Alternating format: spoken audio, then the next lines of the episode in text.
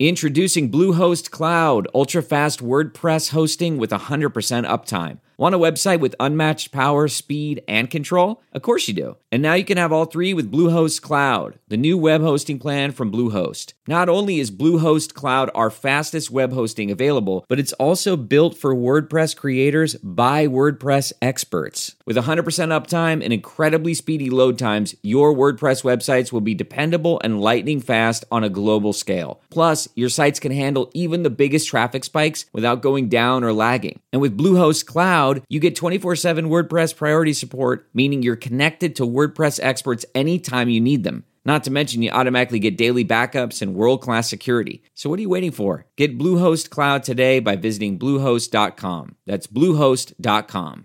Temp check. What kind of summer are we having this year? A family road trip summer? A beach bum summer? Or a wake me up when the sun sets summer? With Instacart, choose your own adventure and skip the shopping side quests. Where available, you can get ice cream delivered to your hotel, sunscreen to the pool, or cold brew to your bed. Well, door, in as fast as 30 minutes. Wherever you find yourself this summer, you can get the goods. Download Instacart for free delivery on your first three orders. Offer valid for a limited time.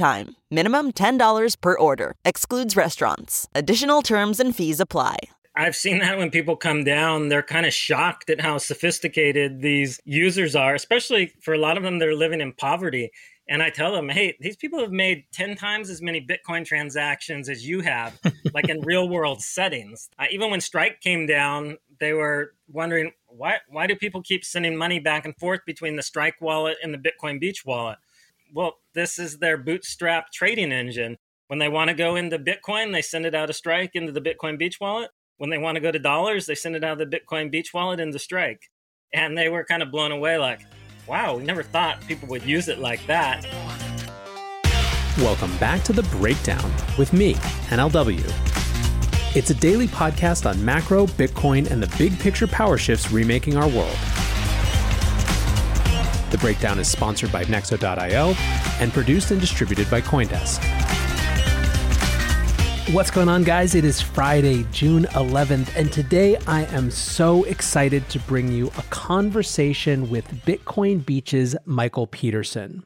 If you were on Nick Carter's Twitter space on Tuesday night, where El Salvador's president, Nayib Bukele, popped in to answer questions for about an hour, you heard Mike Peterson talk.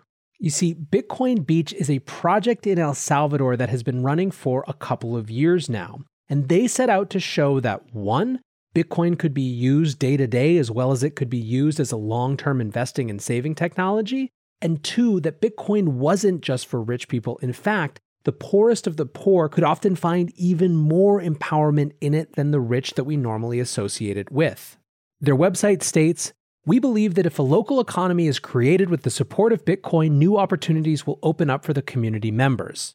The project Bitcoin Beach is creating a sustainable Bitcoin economic ecosystem on the coast of El Salvador, where the majority of people do not have access to bank accounts and the local businesses could never qualify for merchant accounts needed to accept credit cards.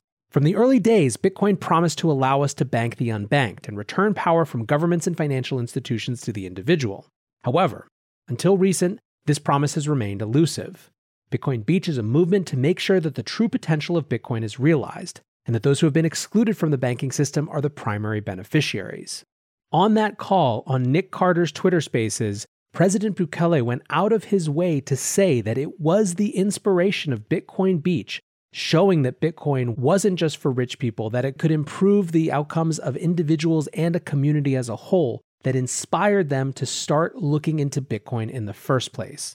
So, with that, I'm incredibly excited to bring you this interview about how Bitcoin Beach came to be, what it's doing, where it's headed, and how you can get involved. I'm so excited for this conversation. Obviously, it comes at a, a really uh, awesome time, but you and I have been talking about doing this for a while, so perfect that it's all coming together right now. Well, I'm glad the president of El Salvador could, could finally get me on your show. he, he put it as special favor. Um, no, man. So so let's uh, talk. I mean, obviously, uh, anyone who's listening to the breakdown uh, frequently has context around um, you know, a, little bit of context around what's been going on. But I think that one of the things that's so important is that this didn't come out of nowhere. And a lot of the place that it came out of is the work that you guys have been doing down uh, in El Zonte and in El Salvador, just more broadly for the last couple years. But let's go back even before that. Like, how did you end up getting involved with this? How did you end up spending time down there in the first place? I mean, what what kind of is your, your story that got you there? Originally I wound up in El Salvador on a surf trip. I mean, they have wonderful waves and warm water. And so about 17 years ago, went down and just really fell in love with the country. I'd, I've traveled all my life. I've probably been to like 45 different countries. And it was the first time that I wanted to buy a house. And so I, I called my wife and said, Hey, we're buying a house in El Salvador. And three weeks later, we flew back down and we bought a house in El Salvador. So that's, that's kind of how it started. And initially, we'd just spend a few months every year there. Um, but about seven years ago, we made the decision to to you know basically split our time between there and the U.S. and kind of be more full time there. And that was kind of where it was all born. Once we were there, we saw you know the the needs. We got to know a lot of our neighbors and and kind of better understand their experience. And so we became involved in some different educational campaigns, some uh, economic development initiatives, and you know that was kind of parallel to me going down the deeper deeper in the rabbit hole with Bitcoin. And so then two years ago, um, in, in, a, in conjunction with a, a, donation to the project we were doing that was done in Bitcoin that wanted to see it be used in like real ways, we basically Bitcoinized everything we were doing, and it's just kind of blown up from there. So it's super interesting. I mean, I think a lot of things that are interesting about this to me is like one, having a long duration and relationship and experience uh, with the place that you're like interacting with before you decide to do a bunch of programs. That's something that I think is like a little bit too rare in terms of a lot of the kind of global development, global philanthropy work that happens. So it's really interesting that that you kind of you came there because there was the thing that you loved, which was surfing, fell in love with the place, got to know the community, and then it kind of grew organically from there. And it feels like a lot of the the um, the the Bitcoin side of the the whole project was also similarly organic, where it sort of started to present itself. You were exploring it, and, and it just kind of made sense to keep going deeper and deeper. I mean, what was the What were the early the early pieces of of that like? I mean, so let's I guess let's talk about the point where you guys have a, a Bitcoin donation that comes in. You're probably trying to figure out how to actually use that. What what was that kind of actual turning point, I guess, and and what were some of the first steps to bring Bitcoin into the work that you were doing? I definitely don't think we would have been able to do any of it. Didn't have we not had that kind of long term relationship already with the community and hadn't built that trust. Um, even the guys that that I worked with on a you know daily basis, when I told them, "Hey, we're going to start using this magic internet money, and we're going to get stores to accept it, and we're going to get people to start taking their salaries in it," they just kind of looked at me like, uh, "Okay, Mike." so that was kind of the initial response, but we uh, we do a lot of work with the youth, especially in kind of gang prevention. And a lot of these youth didn't have other job opportunities, so they were actually kind of forced to uh, take Bitcoin because they didn't have any other job options. And so we were paying them in Bitcoin to, to clean trash out of the rivers or clean the beach. And once they started using it, I mean, it only took a couple days for it to really click for them that wow, this is so much better than using dollars. I can send it to my friend across town. I don't have to worry about putting it in the bank. It's always with me because I always have my phone. And so it really started with the youth. And then from there, um, you know, once the youth had it and we're looking to spend it, we got our first store on board. We kind of cajoled them into accepting it and they did it kind of reluctantly. But, you know, at this point, more than half their sales are in Bitcoin. So it's kind of been that same pathway with everybody. And initially, they're a little bit hesitant, they're a little bit skeptical, which is healthy. People should be skeptical because we don't want them falling for, um, you know, scams or other scam coins. And so it was good for them to be skeptical. But uh, once they start interacting with Bitcoin, and once they start doing their own research and realizing there's this global market, there are people all around the world that want Bitcoin that are willing to exchange it for value there's doctors and lawyers from the capital city of San Salvador that started driving down Del Zante to buy Bitcoin from people. Uh, from these from the youth that they realize, wow, we really have something here. So I guess let's talk about like what the financial profile of folks in these communities, you know, was or is going into this. You know, like what percentage of them are actually in, uh, you know, incorporated in the traditional financial system, have bank accounts. You know, how much of it is just totally cash based before that, and then maybe just as another dimension of this, like what is mobile or internet penetration like? Uh, you know, kind of to, to correspond with that. I'd say those who who do pretty much everything in cash is probably 90%. Uh, maybe, maybe an additional 10% have bank accounts, but they don't really use them. But probably 80%, there's no bank accounts at all. Um, but the internet and the mobile penetration is, you know, probably reverse of that. There's probably only 20% of the population that doesn't have at least somebody in their family that has a, a smartphone that's capable of, of having a mobile wallet on it. And so when you guys were kind of introduced to it, how much was the the initial value proposition that was exciting to people about the um, the comparative convenience of a digital money ecosystem versus kind of a cash ecosystem versus uh, an interest in kind of the Bitcoin asset specifically. I've just I think you know part of the motivation for the question too is I think people are now really trying to understand how this community that you guys have down there can model other places. You know, I mean, obviously, we're about to see a much lar- wider experiment across El Salvador, but I- I'm interested in kind of what clicked for people that got them excited. Initially, it was it was just the convenience. I mean, most of them they weren't that interested in Bitcoin. If they would have had the option to to have the same convenience in dollars, they probably would have chosen that initially. But over time, they started to realize that their Bitcoin assets were appreciating, and that they would much rather have their money being held in Bitcoin rather than holding it in dollars. And so I, I, think that's important for people to realize. Like they don't have to understand everything about Bitcoin. They don't have to sell them on all the aspects of it. What you really need to do is get them using it. Once they start using it, they have that aha moment. And then once they start holding it for longer periods and seeing how much they put in versus what they can buy with it a year later, like that's how their their flip switches and that's how they actually start wanting to put the effort into learning how to hold their own keys, how to custody it, it safely, you know, the, the different options for non custodial versus custodial wallets and all those things. First, you get them using it, then they'll do the work. It sounds to me almost like there's sort of like a twin value proposition that clicked for people. The first part of it being this is just easier and more convenient to use. It's time saving, all the things that come with any form of digital money in some ways. But then there's the second piece around actually empowering people to feel like investors and like they have some agency and an ability to kind of like design their future a little bit more. I mean, is that is that a fair characterization? Oh, 100% because these are people who have never had access to financial markets. They've never even thought about having access to financial markets. So when they got money, they would just spend it right away because why not? It was just going to go down in value over time. So even savings seemed kind of pointless. And we've seen that. I mean, it literally changes people's outlook on life in all ways, not just about money. Like once they start thinking, hey, if I don't spend this today, it's going to buy me more next year that that there's corollaries with education with everything else. Now they're starting to think well yeah i have to forego you know earning a wage this year to go on to university but longer term that's going to be in my best interest. And so we're seeing a whole generation that's just looking at life very differently. And i mean honestly you see hope on their face. I don't i mean i know it sounds kind of corny but for a lot of these people, this is the first time they felt like hope that they can build a future in El Salvador, that they're not going to have to follow the path of their parents to sneak into the US illegally and work in some dead end job. They can build a business based on Bitcoin. They can work for an American company being paid in Bitcoin, but still be able to live in the country you know they were born in.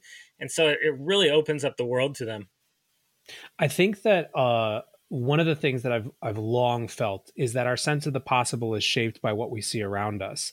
And one of the things that we do extremely poorly, even in the U.S., is actually treat people uh, of of all kind of economic classes like they should or care they have the capacity to think about investing in their future in a meaningful way right? And some of that's the language that we use some of that's financial media which i think is kind of designed to be exclusionary and in group but it, i think one of the things that makes bitcoin pretty unique uh, in that is just the the divisibility of it that you can see your kind of your sats going up even if it's a tiny amount. It feels different than you know owning a, a single stock and a, a single stock might be out of reach in most contexts you know yeah, they've they've literally never had that opportunity. I mean, before investing used to mean like they would buy a bunch of cement blocks because they knew cement blocks went up over time. So if they had money and needed to build something in the future, they might as well buy those blocks now so they at least don't lose value.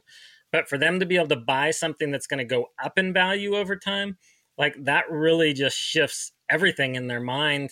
And it's, I mean, these are just super intelligent, hardworking people that haven't had these opportunities before. So that's that's the thing I always want to make sure people realize when they hear about the Bitcoin Beach project or they hear about what's going on in El Salvador. It's not that, you know, I myself or anybody else brought Bitcoin down to El Salvador. Like the Salvadorans proved the use case for Bitcoin. They're the ones that proved that Bitcoin can be used in the ways that we always talk about that we've never seen before. They figured out a way to make it work, and they're literally upending the world's financial system. So I, I just want to make sure that people realize like these are these young people that a lot of people, you know, look at as having no future, but they're literally changing the future. Yeah, I'd love to. I'd love to hear more about who actually works on this down there. Like who who's kind of driving it, and what are the different aspects of the project. And then I guess simultaneously, maybe more or first, just a kind of a follow up question from from the last question is, have you have you guys gone through a sustained period of bitcoin going down and and you know have you seen that change people's perceptions or you know how how did you help people kind of think through how to think about that experience yeah, so we have a team of probably about 15 um, people. Most of them are, you know, ages kind of 16 to 30 is the majority of them. Uh, Jorge Valenzuela is is the kind of community leader that heads it all up. He's one of those guys that I don't think he ever needs the sleep. He just like runs circles around me, and he has this huge heart, and he's always looking for ways to improve the community. And so right now we have 22 different programs that are going on. Everything from uh, lifeguard program that for the whole region. He launched this professional lifeguard program where we have 62 lifeguards being paid in Bitcoin. We have English classes where people are learning English, but the teachers are being paid in Bitcoin. We have a trash collection service uh, for the whole community where the people collecting the trash are being paid in Bitcoin. So it's it's not people being given Bitcoin, like they are earning Bitcoin and they prefer to earn Bitcoin and they're spending Bitcoin at the local stores and it's Bitcoin that's kind of sustaining the local economy. So it's I mean it sounds like more than anything it's like a it's a kind of pretty end to end community driven bottoms up economic development initiative that happens to have this new asset that serves to kind of facilitate the ease with which the the kind of resources flow through the system and also creates kind of a different mentality and incentive around it.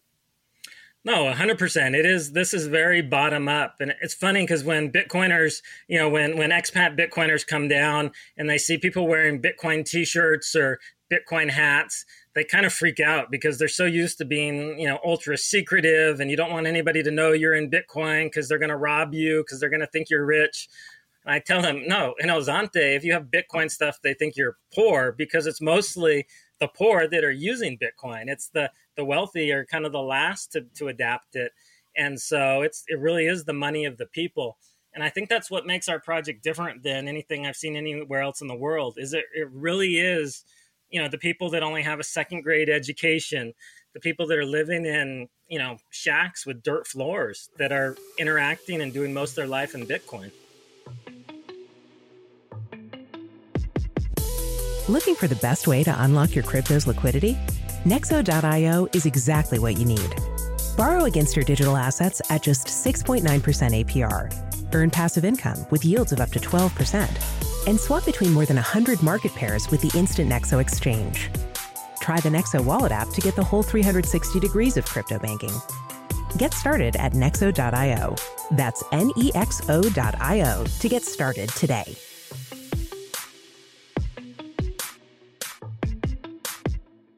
Hey guys, I want to tell you about the A16Z podcast, the go to place for discussions about innovation and the future as technology impacts our lives, changing everything from how we live to how we work and play. Produced by Andreessen Horowitz, otherwise known as A16Z, this is a global podcast featuring the top in their field, undiluted by reporting. Featuring expert voices from Vitalik Buterin to Chris Dixon, the A16Z podcast covers the important trends like crypto, everything from DeFi to NFTs before they're trends. The show also features business leaders and entrepreneurs, top industry and academic experts, and up and coming fresh voices, as well as early book authors so you get the ideas first. The podcast is a top 10 regular on the charts and is on many best of lists and has even influenced policymakers in proposing legislation based directly on listening to episodes. If you want to stay on top of tech and the future, be sure to subscribe to the A16Z podcast. Just search for A16Z in your podcast app and subscribe. You started in 2019 what was like the sequence? I guess where where did kind of different things come online? What was first? What was next? And where did you guys start to connect with some of these international bitcoiners? Obviously jack mallers came down miles suter from square came down. What you know where how did that connection happen? Initially when we started we started with the youth. We, we have a, a a real focus on the youth because in El Salvador there's a huge gang issue. So a lot of uh, the youth from age kind of 10 to 14 are recruited into the local gangs. And so we wanted to provide a more positive pathway forward. And so that was what our initial focus was on. So we were paying these um, these young men and women to pick up trash, to do other kind of community benefit um, jobs, and they're being paid in Bitcoin. And so initially it was this really kind of small thing, and we wanted to go down to the the LaBitConf, the Latin American Bitcoin Conference, which was last year, or it was in 2019, was in Uruguay. And so I took Jorge Valenzuela, who I um, mentioned earlier, and I took uh, another gentleman um, who's from another town that we have a project in, a gentleman named Juan, and we took them to this conference. It was the first time they'd been out of El Salvador, first time they'd been on a plane, and definitely the first time they've been around a bunch of crazy Bitcoiners because we uh, we're in this big convention hall and I think Max Keiser was the first person that came on and you know he did his whole shtick and was totally obscene and they're looking at me like what in the world have you brought us to? uh, fortunate, fortunately, uh, it got a little more in depth after that, and you know they came out of there dyed in the wool, you know, Bitcoiners, and so I was able to bring them back uh, with that experience, with that view that this is an international thing, and then they started kind of spreading that in the community.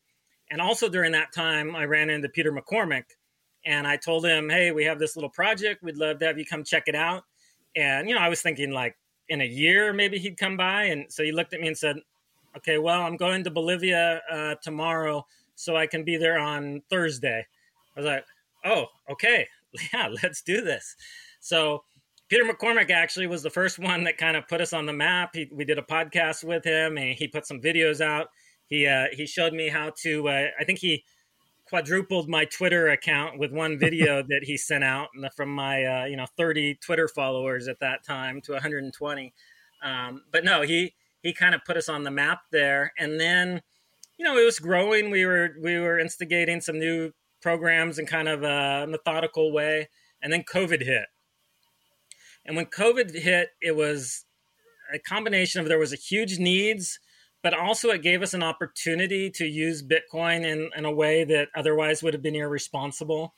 Um, I'm really a big believer that when you do any type of development work or, or any type of aid work, you have to be very careful to not um, cause more damage than good.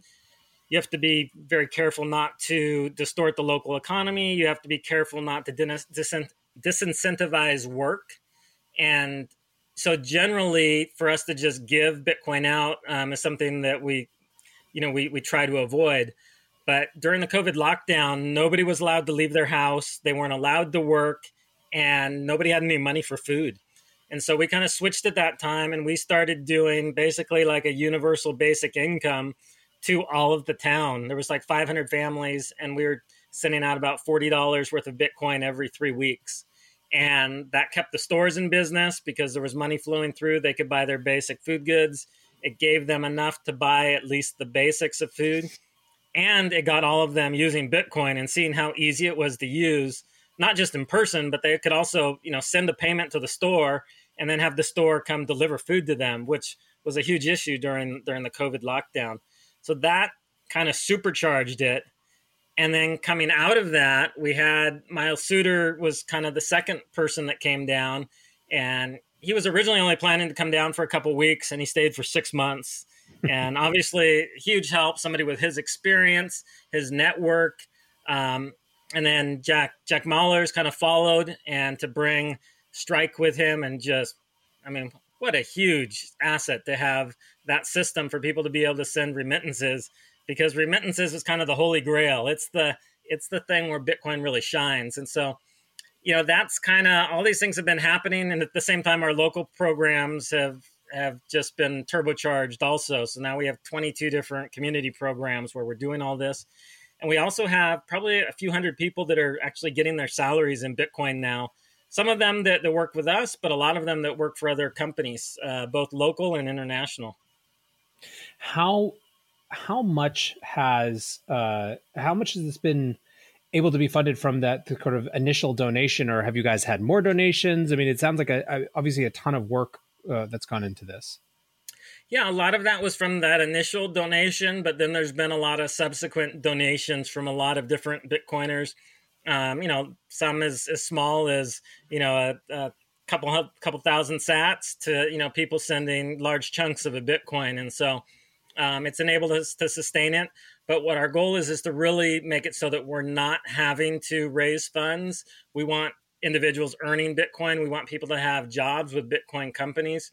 So the fact that now we have a, a number of people that are employed by Strike, Strike's actually uh, paying rent on the office building that of ours that they're using, and so that's you know helping fund the project.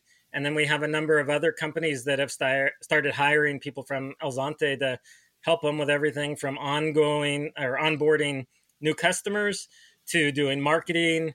Um, even we have a non-Bitcoin related company that that's having an architect student down here help them put together uh, construction bids super interesting. I mean, this obviously gets into, I think, some of the stuff that's happening now. So maybe just to kind of transition into that, uh, let's actually talk about like your perception of Salvadoran politics and how that's changed. You've obviously been going down there for a seriously long amount of time.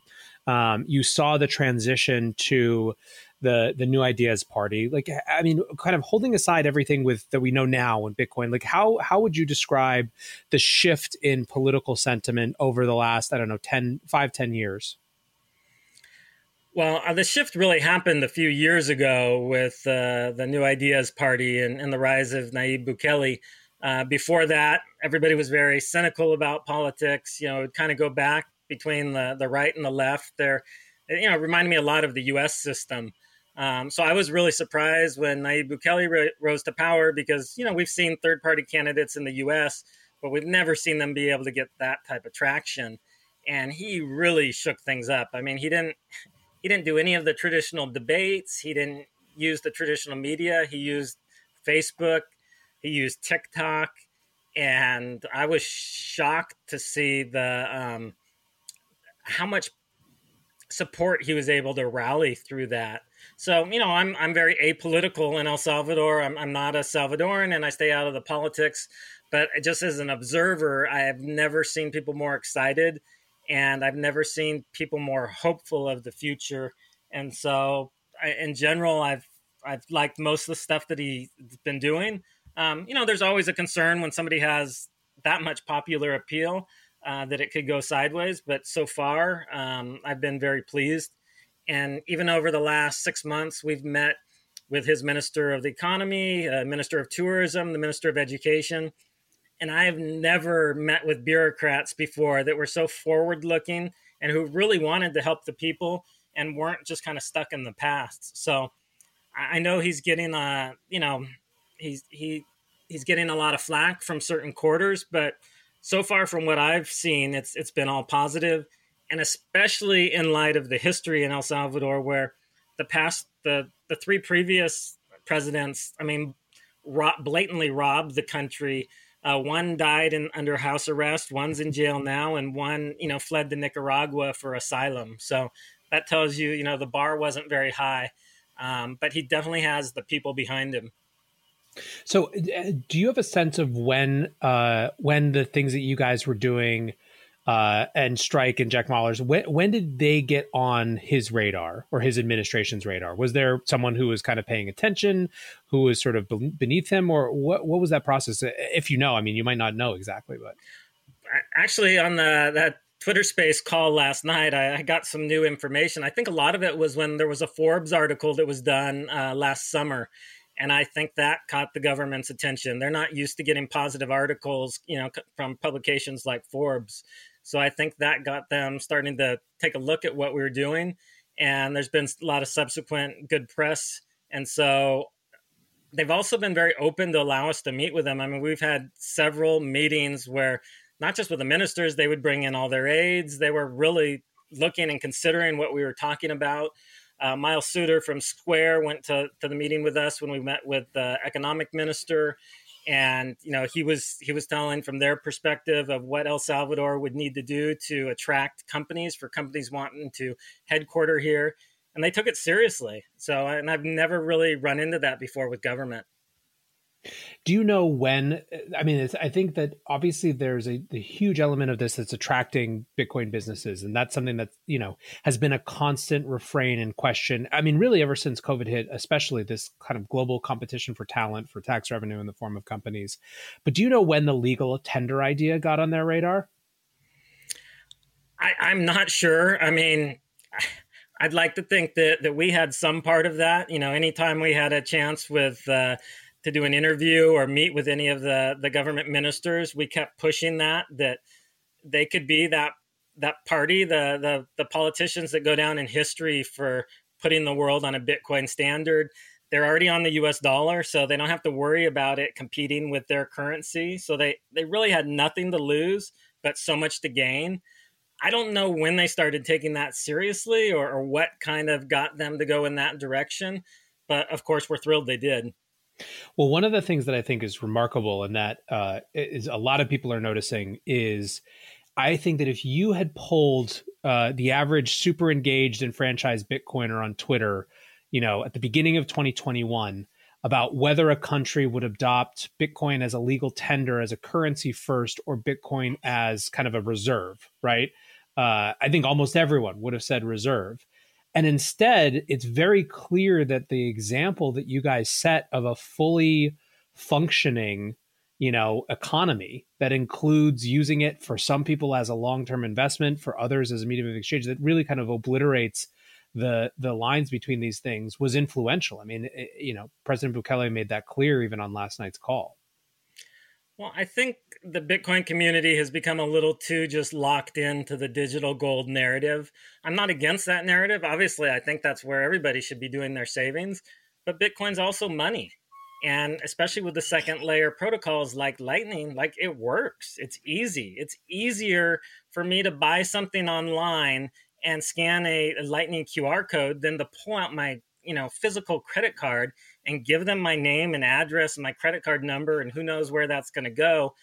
So it works for transactions. It, it works in el salvador. We've seen that. I mean these are people in kind of the, the hardest of um, of environments you know? They're they're living in places some of them don't even have electricity but they can still get online they still have smartphones and they're still transacting. So I think people need to realize it doesn't have to be money or digital gold. Like it is both.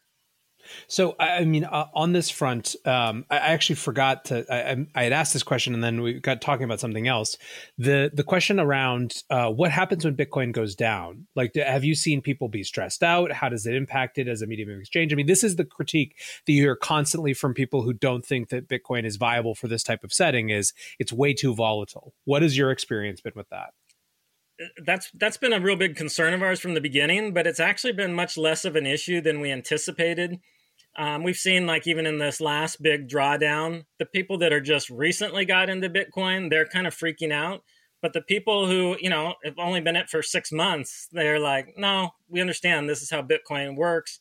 This is kind of the history of it. We think longer term it's going to go back up.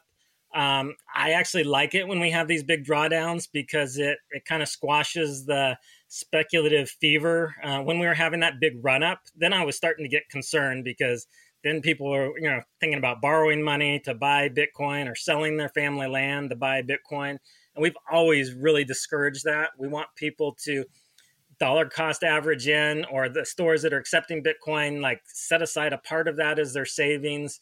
But we we don't encourage people to be overly leveraged. And we also encourage them to like make sure they understand the ups and downs before they go into it deeper.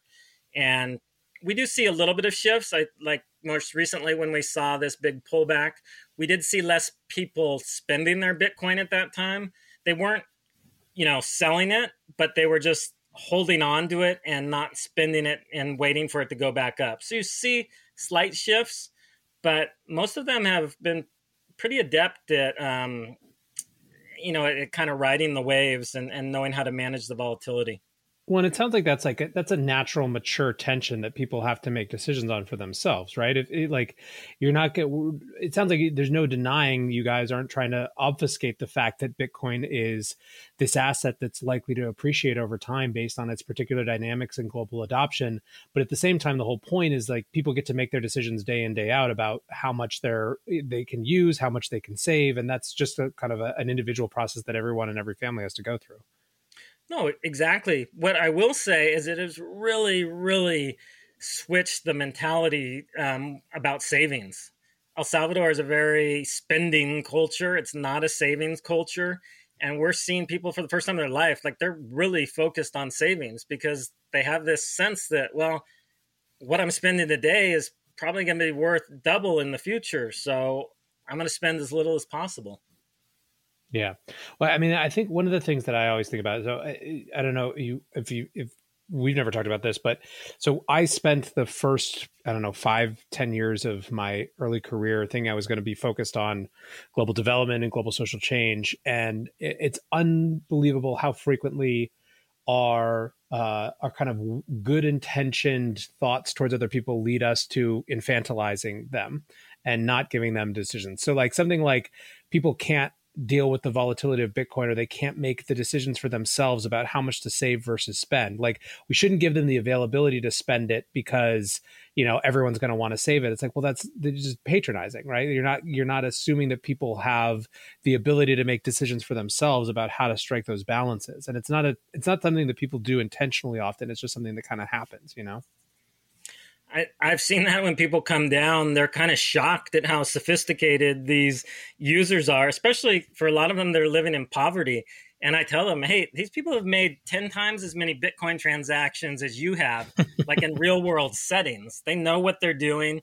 Uh, even when Strike came down, they were wondering why, why do people keep sending money back and forth between the Strike wallet and the Bitcoin Beach wallet? I'm like, well, they've used it as as this is their bootstrap trading engine. When they want to go into Bitcoin, they send it out of Strike into the Bitcoin Beach wallet. When they want to go to dollars, they send it out of the Bitcoin Beach wallet into Strike. And they were kind of blown away, like, wow, we never thought people would use it like that. So I think uh, I think it's really been a showcase for just how much intelligence there is in the region, and that they've just been held back by you know bad circumstances. But how much this can change in a short period how what has the mood or sentiment been like since the announcement a couple days ago about this bill in in the places you know in in the communities that you work? I, I think it's been well obviously within our our team and our community people have been ecstatic. I think in the broader country there's there is some confusion. People are gonna you know there is gonna be a learning curve.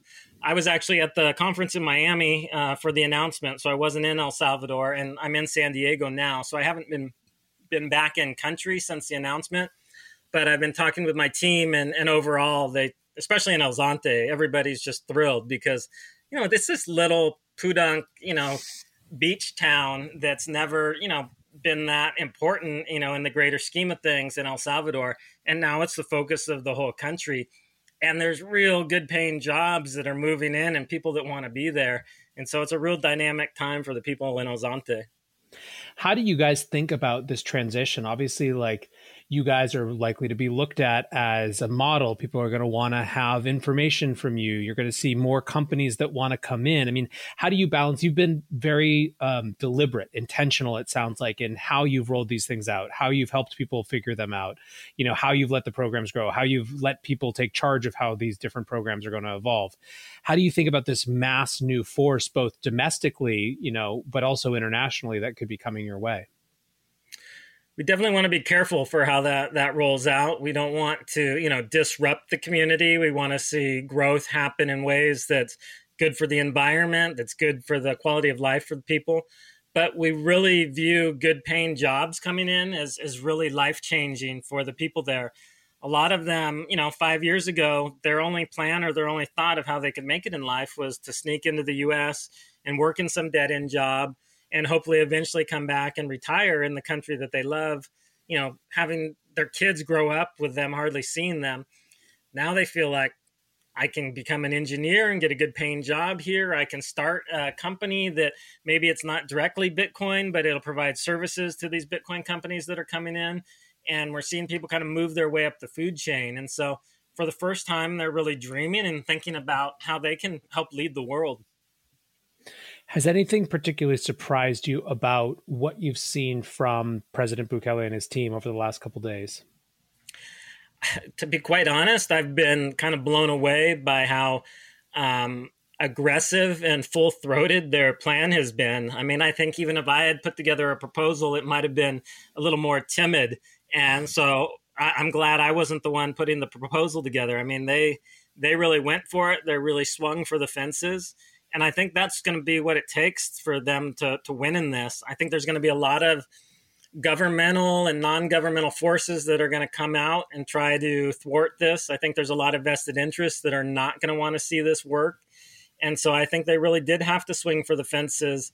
And I think if they um, are successful, it's going to just be the first in many countries to go that route. I think if somebody, if if the forces that be can stop them, uh, I think it's going to be really hard for the next country to make that decision. What do you think? What's the best way for Bitcoiners who are now interested in, invested in this experiment, who want to be helpful? Uh, uh, what should people be doing other than just paying attention to it?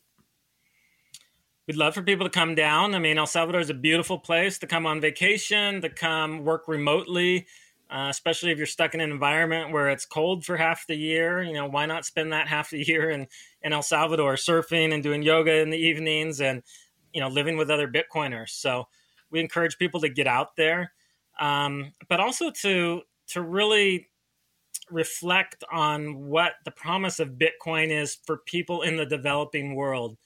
A lot of Americans think, well, Bitcoin, you know, is is good as a store of value, but we have PayPal, we have Venmo, we have all these other things. The banks are fine. You know, I don't see why you need to use it for payments. That's only the case for like 5 10% of the people in the world. The majority of people in the world have horrible banking systems, if anything at all. And so I think Americans are really going to underestimate how quickly Bitcoin's going to take over the world. And I think if we're not careful, we're going to be kind of the last one on the boat. um, Mike, this has been awesome conversation. I, I, love hearing about this project and how it's evolved. And obviously, your work has not not only not gone unnoticed, it's now been a catalyst for one of the most significant uh, events in Bitcoin's history. Anything else that we should talk about before I, I let you go and get back to, uh, to to everything you're working on? Just let me know when you're planning on coming down because I know you you like the international scene and I I can't believe you haven't been down to visit us yet because it is right up your alley.